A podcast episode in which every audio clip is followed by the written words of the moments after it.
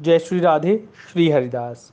हमारी पिछली वीडियो में आपने जाना कि क्रचादि व्रत के करने वाले भगवान को बहुत अधिक प्रिय होते हैं और वे परम पद को प्राप्त होते हैं। अथ पांचवा अध्याय।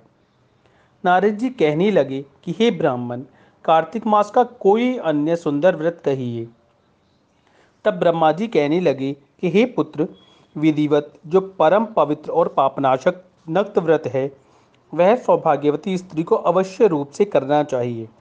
नारद जी ने प्रश्न किया, हे ब्राह्मण, उस व्रत की क्या विधि है और अब कब करना चाहिए? तब ब्रह्मा जी ने कहा, हे पुत्र, तुम्हारे स्नेहवश यह अति गुप्त कार्तिक मास का व्रत कहता हूँ। तुम सावधान होकर इसको सुनो। अश्विन शुक्ल पूर्णमासी को प्रातःकाल उठकर शौच आदि से निवृत्त होकर दंतमंजन आदि करके नदी संगम नदी, सरोवर, दबे कुंड, कूप या घर में स्नान करें। व्रत के एक दिन पहले से सिर न धोवें तथा व्रत वाले दिन विधिपूर्वक स्नान करके पवित्र मन से विधाता का स्मरण करें तथा व्रत का संकल्प करें और यह कहें कि हे जगत के कर्ता, आप मेरे प्रति की रक्षा कीजिए, मेरी संतान की वृद्धि करिए। मंत्र पढ़कर सूर्य को प्रणाम करें और सुंदर वस्त्र तथा आभूषण आदि को धारण करें।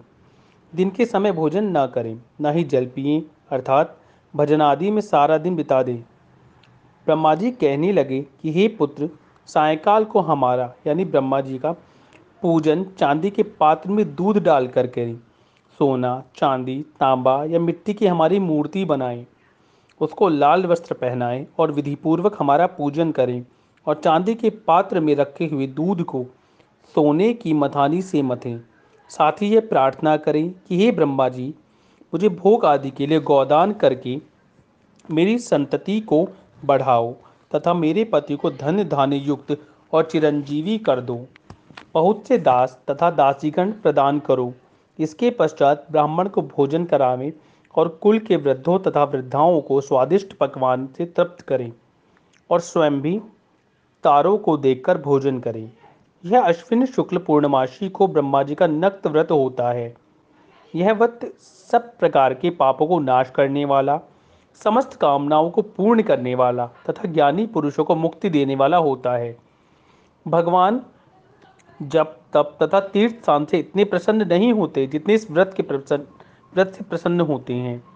जो ब्रह्मा जी के आगे इस दिन कपूर जलाता है, उसको बड़े बड़े वृक्षों तथा गोदान का फल मिलता है तथा उसके कई एक कुल वैकुंठ को प्राप्त होते हैं। जो केशर तथा कस्तूरी सहित कपूर अर्पण करता है, उसके कई वंश ब्रह्मलोक को प्राप्त होते हैं।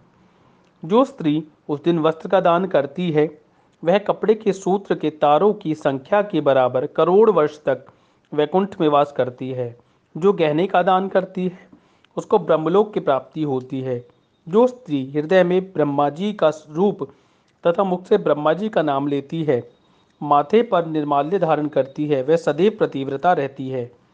इस प्रकार अश्विन शुक्ल पूर्णमासी को स्नान, पूजन, ब्राह्मण भोजन, वृद्धजनों का पूजन करती और सायकाल को ब्रह्मा जी का पूजन करती है और ब्रह्मा जी से प्रार्थना करती है कि ब्रह्मा जी का वह व्रत मैंने आपके निमित्त किया है।